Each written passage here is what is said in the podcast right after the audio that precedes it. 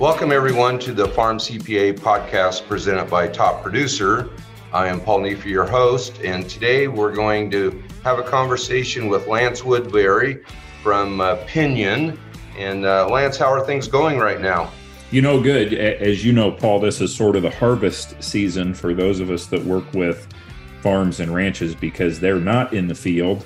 And uh, so, for you, for me, for others that consult with those families, it's it's harvest right now. So running around the country, speaking, working with families, running peer groups, it's uh, it's busy. Yeah, I, I think uh, for the month of January, I think I will be home three days.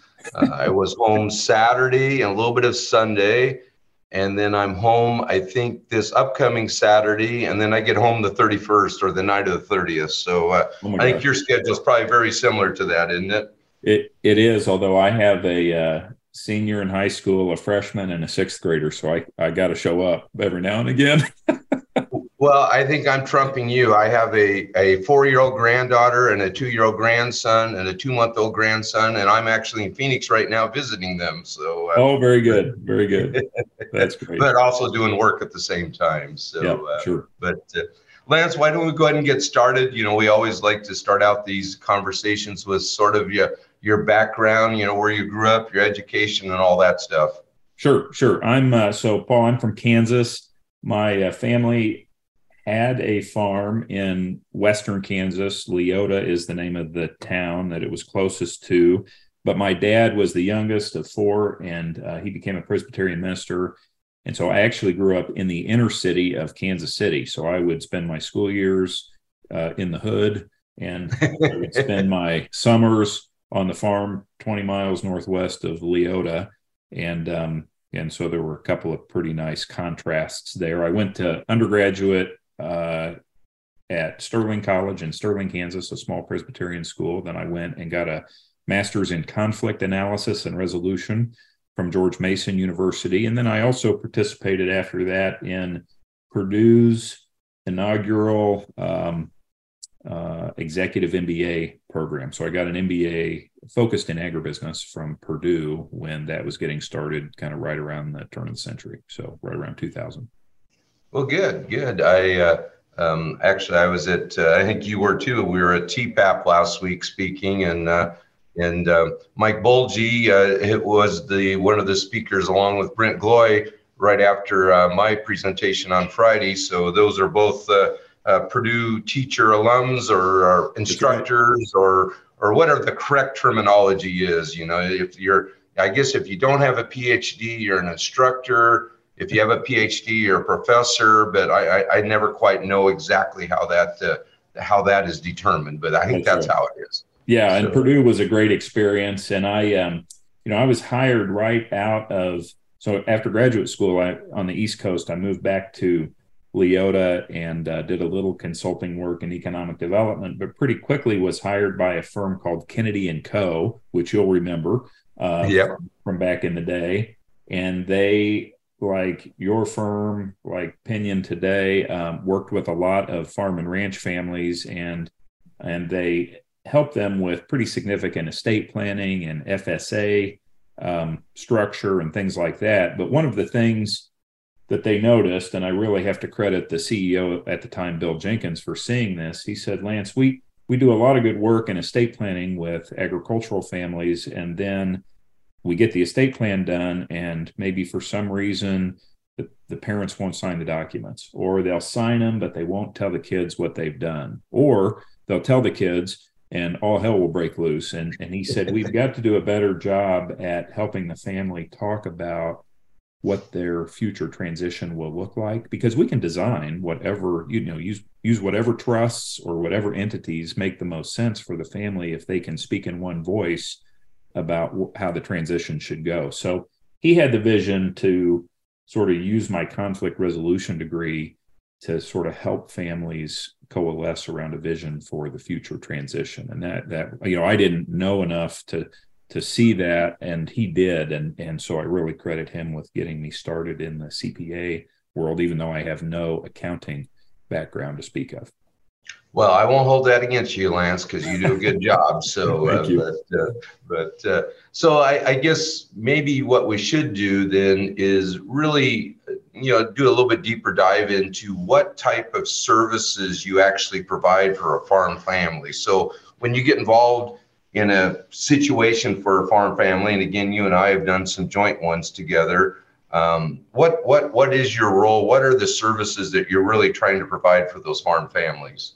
You know often paul it's it's pretty simple. It's getting them to communicate better about either what's happening or what will happen in the future of the family business. And so um, that often takes the shape of a what we might think of as a succession plan or an estate plan but we both know that the plan is never really done. It's an ongoing conversation. And yep. i get hired by families to help them have those conversations about the future because a third party asking questions that doesn't have a dog in the hunt so to speak but just is trying to focus on their communication tends to result in a better outcome for their planning efforts. So either i'm helping a family talk about the future and how the transition will happen or I'm seeing more and more families wanting to talk about what it looks like if we if we split the business. Meaning, and what's happened there is oftentimes,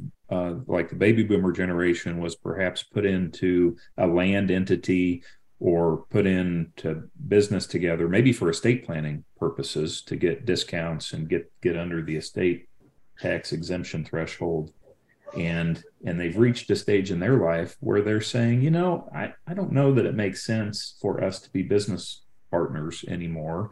Um, maybe we don't have kids coming back or my side of the family doesn't have kids coming back or i want to do something different. So i'm increasingly being engaged to help families think about what a a what i'd call a healthy dissolution looks like a collaborative approach to winding down a um, it doesn't mean we wind down the business. It just means that maybe we wind down the joint ownership of the business and look for ways to help get get people out of business together. And and i think um, we have to be careful because yeah i think some families view that as a failure. And really it's not. It's just more what i call an evolution of what that family dynamics really should look like. Uh, would you agree with that? I mean i, I think yeah, yeah. We, we Uh, there is a disservice done when people throw out the family business statistics that say, you know, it out of 100 businesses, you know, 30 make it to the second generation and 17 make it to the fourth and or third and three make it to the fourth. I'm like that that implies that you failed if you don't pass it on. And I counter that by saying, well, what if you pass it on, but everybody hates each other in the business? Yep. What if you have keep the family business together at the expense of having any sort of relationship with your family members. I mean, that's not success, that's failure. So I try to say, hey, the goal here is to wind up with a healthy family relationship um, that that allows for some business success. And if getting a little further apart from each other is the right answer, that ain't failure. Yep. Yeah. Well, and, and, and a lot of times even though they're split apart, there's still synergies. You know, they might still share a little bit of office, or they might uh, one. You know, maybe the grain is sold over to the livestock side. You know, they've split it up that way. So there's many ways that they can still be involved together, but formally they're no longer you know part of the same operation. That's right, and and then and because land is sort of an opportunity to own a little more passive of an asset oftentimes we'll keep the land owned together, but we'll split up the operating entity into different um, different companies and uh, and let people have a little more autonomy to kind of run their own thing. Which, if you think about families and their natural progression, I mean, they they sort of, sort of naturally dilute for the most part. So you get more and more family members, and you're going to get people that are further away from the business. So you have to have this conversation about what's our what's our future if more and more people are not returning to the business. Yeah, and, and what I'm seeing more and more of, and I think you probably see the same and maybe address it, is a lot of farm families they don't have that heir that's going to take over the farm but they don't want to sell off the equipment. They really don't want to, you know, just get out of the farming business. So they're looking for that non-family member that's going to come in and, eventually take over the operation. Are you seeing more of that too? Yes, and I, am sure you are too. And that's leading to some really interesting conversations. If you couple that with the state of labor in agriculture and the need to find and retain good help, it's leading to lots of interesting questions and thoughts and ideas about um, employee ownership or non-family ownership of certain assets. And those are fun conversations to have because there's a number of tools or approaches that um, lend themselves to thinking about non-family ownership of assets. Yeah and I, I think i think that trend is in my opinion that trend is going to accelerate. It's not going to decelerate. It's definitely going to accelerate over here the next 10 15 years. Yeah that's right. That's right so if we look at you know what what you're involved in, if you look back on maybe the last few years or your career, um, what are some of the key traits that lead to a successful farm transition? What do those families show that maybe families that don't do it well, which we'll cover here in a minute, what what are the some of the traits that uh, that lead to a good transition? Well, certainly the willingness to communicate um, and ability to communicate are important. The willingness to say, hey, let's get in a room and talk this through, because you can't get anywhere if you don't do that at some level. And families, by their very nature, because people have grown up together and they have these historical relationships, there's lots of assumptions that go on and say, oh, I, I know what my brother thinks. I don't really have to have a conversation about that. Well, you really do need to have a conversation about it. And I think the families that recognize the importance of getting in a room and having the conversation and not acting based on history or acting based on assumptions is important. The other thing that is really important, Paul, is that that people, individuals in the family business have a good understanding of their strengths and weaknesses, an awareness, if you will, of their emotional intelligence. Um, and, and oftentimes that happens because um, they left the farm for a little while and worked somewhere else or had experiences on boards or in other organizations that gave them some insight as to where they're where they're good and, and where they're not so good. And that self-awareness is really central to families working well together. Um, when people don't have that self awareness or emotional intelligence, the sort of line of thinking goes, well, I'm an owner, or my last name is is pick a name Smith or something, uh, and people should do what I say because of that, because I'm an owner or because of this name, and and it and it leads to some real blind spots, if you will, around their management ability. It leads to blind spots around communication. So after after a family sort of focuses on communication, the other question is what does each individual sort of bring to the table in terms of strengths and weaknesses? And if families will have some honest conversations about that, it'll help whatever process, whether it's estate planning or succession planning or any other kind of planning for the future of the business, um, it helps quite a bit when you um, get involved with a family in trying to interpret or, or help them understand what their sort of their uh, personalities are, do you use some formal ones such as DISC and so on, or is it just that you can sort of tell right away after you talk with them for a little bit or communicate with them what their personality might be? I'm just sort of curious what you um, do in that. Well, yeah, we, we, we definitely use, and there's two or three of us at Pinion that do this, Devon Cook and Ethan Smith as well, and we all use different instruments. Uh, I tend to use the Kolbe profile, which is K O L B E, uh, and it it looks like uh, like many of those tests looks at four dimensions, but it's actually um, a little bit more, in my estimation, predictive about how someone will uh, function in a particular role? Will they be very attuned to details? Are they very focused on process? Are they uh, risk takers? Um, sort of Im- improvisational risk takers, meaning do they get kind of enamored by the shiny object or the squirrel and go chase it or do they enjoy working with their hands and and what's interesting about those dimensions is it really helps us understand how effective a manager they will be or how successful in a management role they will be if we sort of know their strengths along those continuums. But the disc works well too. Myers-briggs of course is another uh, um, predictive index true colors. I mean all of those are helpful for getting at the understanding of your strengths and weaknesses. And in in a, in a team dynamic like that you don't want you don't want everybody to be the same you know setting so to speak. You know you almost um, like here at my son's firm on the wall for or on the door for each person there's sort of a line. It might start in the lower left and go to the upper right. It might start in the upper left and go to the lower right.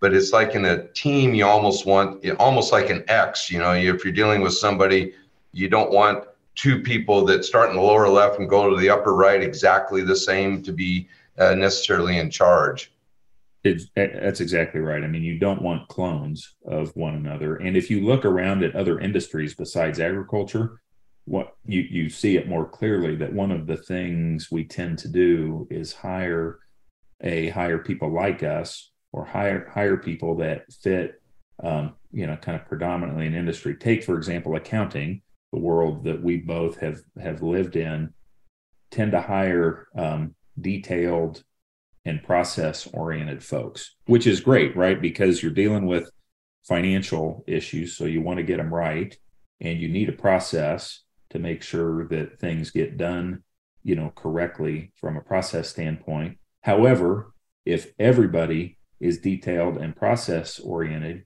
you get caught up in uh, sort of uh, uh, analysis paralysis. Yep. And you get pretty bureaucratic with processes. So you need people who are going to say, hey, let's shortcut the process in this way. And this will be healthy for us if we sort of make the process more efficient. Or you want people who will say, hey, okay, that's enough information. It's time to call the question and, and it's just like in farms, you know, trying to get detailed uh, cost information and and that um, benchmarking and, and sort of enterprise level accounting. I mean, at some point, there are diminishing returns about the level of detail you get to yep. in in that, and you and somebody has to say, okay, that's enough. We can make some assumptions and go forward. And that's why you want that diversity because absent that person saying, hey, that's enough, you'll sort of spin your wheels into oblivion digging into the details. And uh, so you want that diversity as you're suggesting. That, that's uh, that's a good point because I know, like you say, in the accounting industry, which is I've been in for 40 years, uh, on our staff at times I have to train them or help train them that good enough is what we're looking for. We're not looking for perfection because there is no such thing with tax returns or whatever else that you're dealing with, there is no such thing as perfection. You know, uh, or if you're striving for perfection, suddenly the client's going to get a bill for ten thousand dollars instead of fifteen hundred dollars or whatever it might be. So, yep. so that's a good point. So now we sort of looked at what are the good traits or what's the the you know the for a successful family what are some of those bad traits and i have a feeling i already know where you're going but i'd like to have you share what you view as probably the worst or what typically makes a family fail at this succession?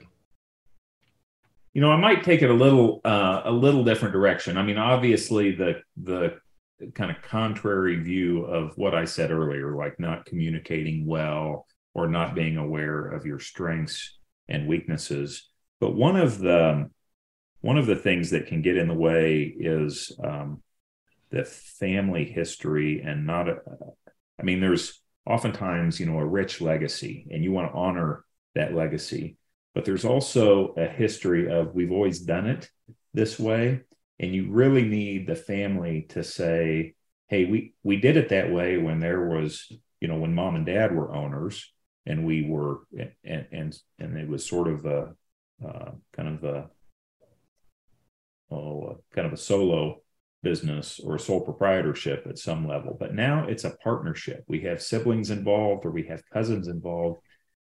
And we need to conceive of how we are going to do things differently than how maybe our parents or grandparents did it. And so one of the things that gets in the way is is too much um, obligation to history and the way we did it in the past. Sometimes, and I, I would credit Barb Dartt for this at the Family Business Consulting Group, but this this concept of um, do we have as we think about the future it, does it have to be this family business or can we be an enterprising family? Does that make it see what i'm saying there? There's a family business versus an enterprising family and a family business gets sort of trapped in well we've had this farm forever and this is what we have to do to keep things going the same way versus an enterprising family that will say hey how can this business be a vehicle to the future where we as partners decide where we're headed. And so I guess what I'm trying to say, Paul, is sometimes families get hemmed in by their historical thinking about what yep. the business has to be and what it has to do. And if you can get over the communication and emotional intelligence hurdles, the next one is to say, hey, how do we can how do we look to the future, take the best of the past, but maybe not take everything from the past because there's usually some unhealthy stuff in that past that we need to acknowledge and change. Yeah, it's a good point because um, you know I think all families can eventually come to that point. It's just that certain families are going to have more friction than other families. Right. Right. And and their ability to say, hey, we have conflict. Let's work through it. I mean, there are lots of families where the parents' answer to conflict is to stick their heads in the sand, and um, and which just creates a disaster. And I say to people, look, if we're going to have conflict, let's get to it, because I cannot think of um, almost any instance where where it got better because we waited.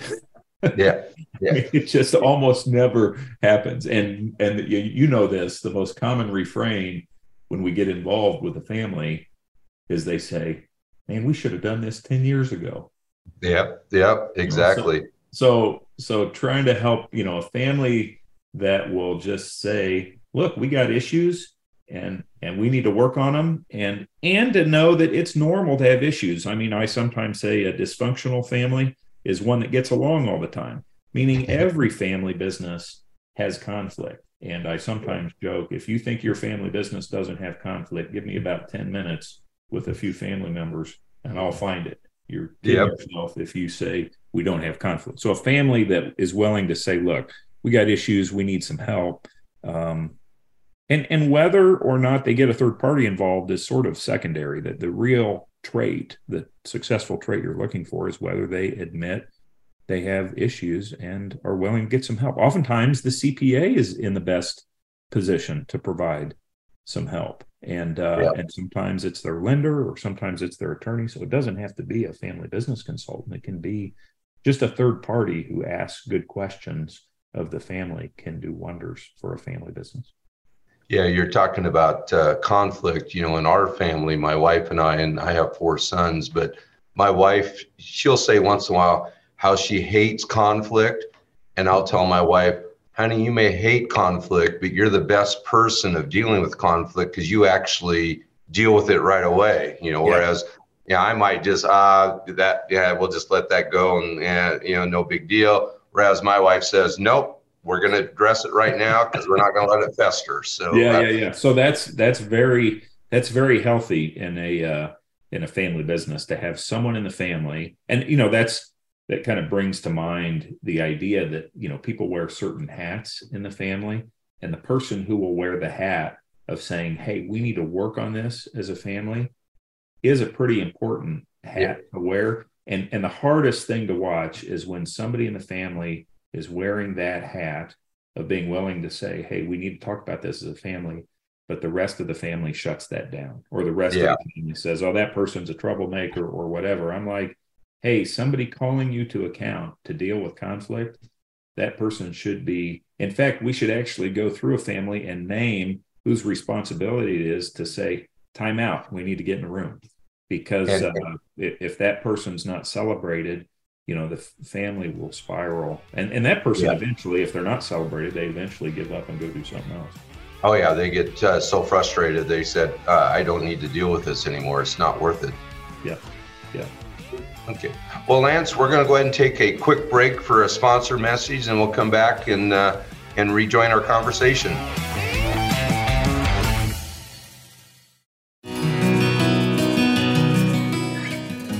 How many years away is the long run for a farmer? Five years? Ten years? Top producers like Hans Reinche of Blue Diamond Farming Company in Jesup, Iowa know Rabo AgriFinance shares his enduring vision for the future. Whether it's building our grain site or if it's purchasing the next field, we're able to turn to Rabo as a trusted partner to help us get financing to make those generational decisions. With unmatched financial capacity, local relationship managers, and a global network of sector experts to offer market guidance, Rabo AgriFinance provides enterprising farmers with a personalized approach to lending and financial services. Growing a better world together, Rabo AgriFinance.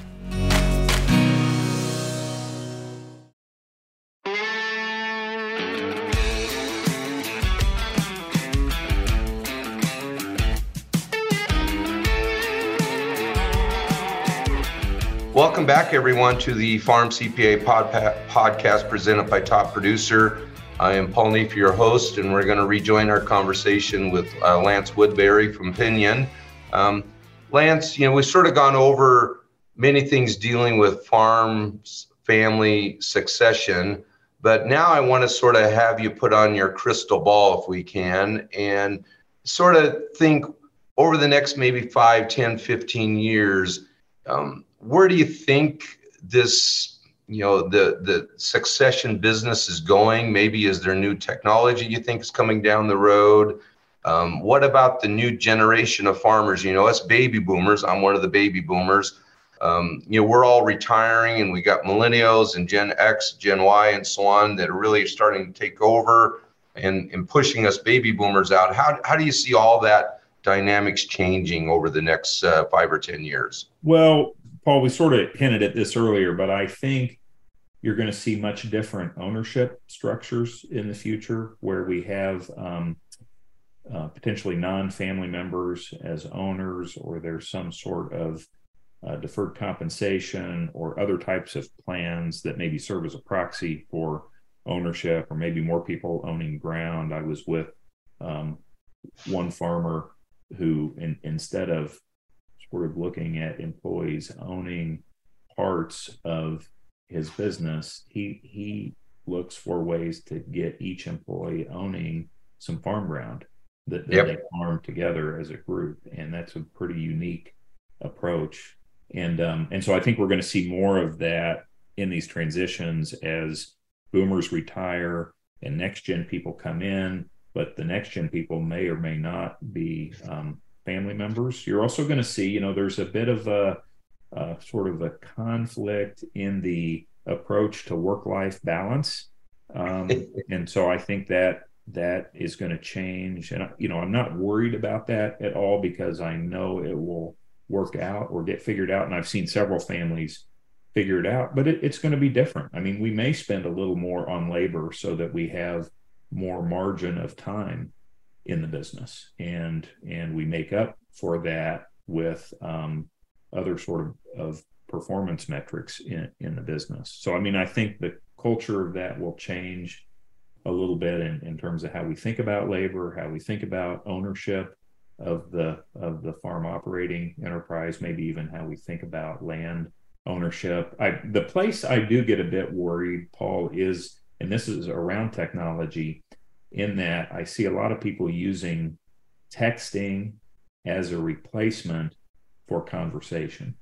And yep. It does not work that way. I mean, the particularly when there's a tough issue at play, the idea that people can talk about it by sending messages sort of one way across the wire to someone else versus getting in a room and having a conversation where you can read body language and facial expressions and and have a have just a better experience communicating. I mean, I, I don't think I don't think technology, or at least I'm not a I'm I'm not a visionary as it relates to how technology is going to help us have better uh, conversations unless it's you know more use of video technology or but but even then it's just hard to find a good replacement for getting in a room and having yep. The conversation that needs to happen um, and so i see people relying on texting probably a bit too much in family businesses and it it sends the situation south in a hurry yeah, I, I think you're right. Uh, and certainly, what you don't want to have happen is you get six people in a room to have a face-to-face conversation, and they're all texting back and forth.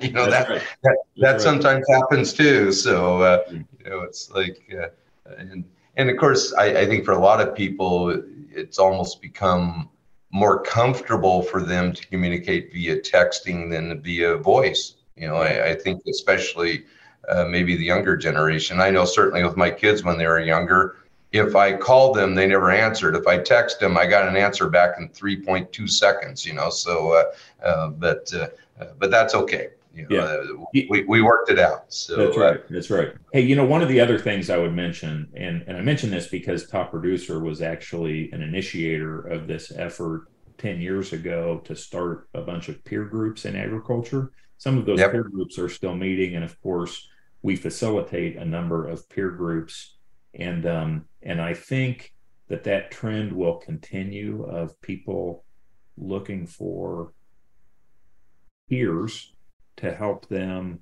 through the knothole of various business decisions or to serve as their um, sort of advisory board yeah. peer groups. And, and like I said, Top Producer had a big hand in getting that effort started 10 years ago. And um, and there's a you know a lot of peer groups that continue to form and um, change and adapt but and, and in some of those peer groups we're actually into the next generation of family members in those groups. And what's been kind of fun to see is a a family member like a, a, a young adult of one family will go do an internship at one of their peer group members farms. And it provides this sort of uh, internship opportunity or off-farm employment, but off-farm with a with another you know farm that's similar or similar in business approach or things like that. So I think peer groups will continue to play and, and maybe even increase uh, people's approach to how to get better as a business. And and I think that plays into the generational piece that I think the younger generation is more willing to maybe share or strategize or get in a room and talk about their challenges and things like that. So I think there will be more sort of group approaches to problem solving. Yeah, no, I totally agree. And uh, and now that I am uh, officially retired from CLA, uh, um, you know, I'm actually involved with uh, leading some peer groups myself, and I'm looking forward to that because uh, uh, you typically when you get that harmonious group of six or seven or eight farmers or whatever it might be together, you know, it's sort of like the old adage of one plus one equals three, and I think that's uh, definitely comes about in a lot of these peer groups. Yep, for sure, for sure. Yeah. So, well, we've we've we've covered quite a bit here. Uh, you know, we're getting close to the end of the conversation, but I'd like to go through just a couple questions for you. Uh, and I think you've already mentioned the first one a little bit, but uh, who would you think your mentor was in, in your career? Yeah, I mean, I, I would point back to the first couple of uh, CEOs that I worked with at Kennedy and Coe, which then became K·Coe Isom, which is now Pinion. Uh, Bill Jenkins and Kurt Siemers were both pretty instrumental in helping me develop as a leader.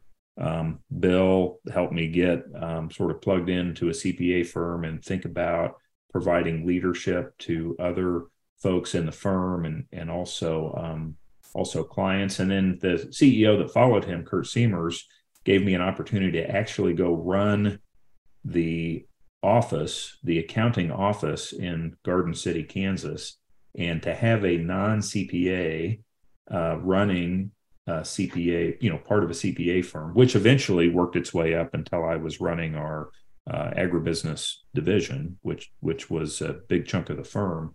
You know, I would have never had that opportunity had it not been for uh, Kurt, the CEO at, at, that time, that helped me sort of evolve into that role. And and you know, for a consultant, for a guy who'd been consulting from the beginning, the chance to cut your teeth on having your own P and L and making hiring and firing decisions and things like that, that was really pretty powerful for me. So those yeah. two guys were both good good mentors. Okay, good. And then uh, you know, probably like me, you know, I can work too many hours. I already know that. Uh, uh, my wife uh, is very, very supportive of me. But what, what's your hobby when you're not working? I like to ride my bicycle. And years ago, I mean, I grew up riding riding a road bicycle, a uh, little bit of mountain biking, but but more road and gravel. And years ago, I took five weeks and I rode my bicycle across the United States. So you can ask me about that sometime later. But when I'm not working, I'm on my bicycle riding around the country or the community or when it's cold out, my indoor trainer on Zwift. Okay. So. Okay. Well, that's uh, that's not my hobby, but it sounds like a pretty good hobby. I know uh, Chris and Pam Hesse, they they like to ride their bikes too. Yep, they actually sure. have nice tandem bikes. So, uh, um, but uh, I, I typically, I think I try to chase a little white ball once in a while, or I read. Uh, you know, people ask, "Well, Paul, you do this and you do that, and you still read." Like, I think every year since fourth grade, I've read at least hundred books a year. So that's oh, that's uh, great yeah that's that's probably my hobby i guess so i guess uh, what what keeps you up at night what what do you worry about or is there nothing you really worry about yeah i i don't you know i have pretty strong faith and actually i do some writing around faith and family business um, which you can find if you go to lancewoodbury.com or i have a substack um, that focuses on faith and family business and I, I would say paul i don't there's not much that keeps me keeps me up at night because at, eh, you know in the big scheme of things i mean business is important but business isn't the only thing that's important no. and one's spirituality and their relationships and connections to others are uh, sort of more important i think yep. and uh, and so i if if the faith is strong and your connections with others are good um you know that that that really takes away the worry Yep. No, I totally agree. And then finally, I always end with this usually, typically, what's your definition of success in farming? I would say if people are farming, but they enjoy the people they are farming with, that's success. Yeah. If you're doing the work, but don't like who you're doing it with, you can have all the acres, you can have all the revenue, you can have all the outward indicators of success, but if you don't like who you're doing it with, it's probably not successful. So, yeah, to- totally agree. Totally agree. So, again, Lance, anything else you'd like to uh, say before we uh, end the conversation? No, just thanks for the opportunity, and it's always fun to catch up with you. I remember one time I ran into you. We were both walking through the Dallas airport at the same time. So I always I know I don't know where I'll see you next, Paul, but I always enjoy catching up. Yeah, and and again, we've done some joint stuff together, and I'm sure we'll probably do some in the future too. So, uh, but uh, again, thanks a lot, Lance. This is the Farm CPA podcast presented by Top Producer, and I am Paul Neef, your host, signing off.